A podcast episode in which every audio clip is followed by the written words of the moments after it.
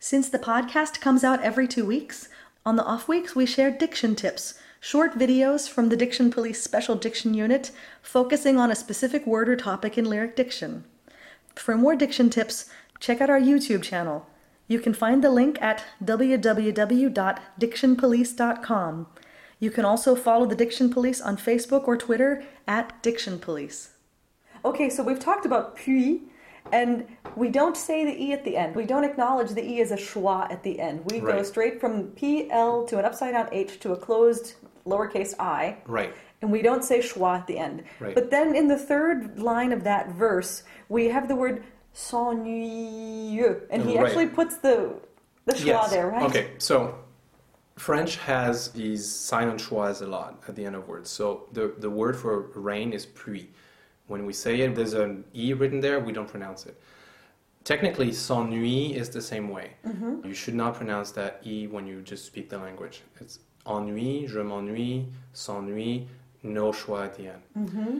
In poetry, and for reasons again of the number of feet in a verse and things like that, Mm-hmm.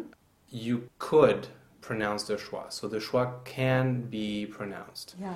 In this case, you have to go to the music and see what the composer chose to do according to the poem. Yeah. Uh, in this case, it's very clear. You look at the score, pluie, both times in that stanza are just pluie without the schwa. Right. However, Debussy separates the E in ennui and rewrites a note abo- above it. Yeah. And that tells you that that schwa should be pronounced. It's on the same note, but it is separate. So instead of saying s'ennuie, you will say s'ennuie. yeah. Now, there are a few things to remember about this. First of all, a final schwa is never stressed Right. and it should never carry any kind of weight. Mm-hmm. Even more than that, I think you might want to think about it as something that's disappearing because it, it's very easy to actually overdo the final schwas, and especially those silent ones that are not Mhm. supposed to be there in the first place. Right. You don't want it to come out s'ennuyeux.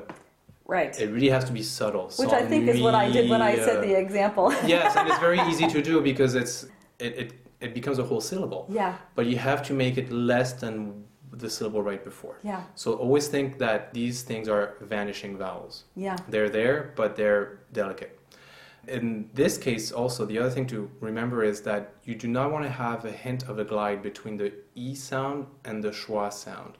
S'ennuyeux, which is tempting. If, yeah, you want to say a happen. with a J glide Yes. there. Mm-hmm. Make sure that it, both vowels stay very pure. S'ennuyeux.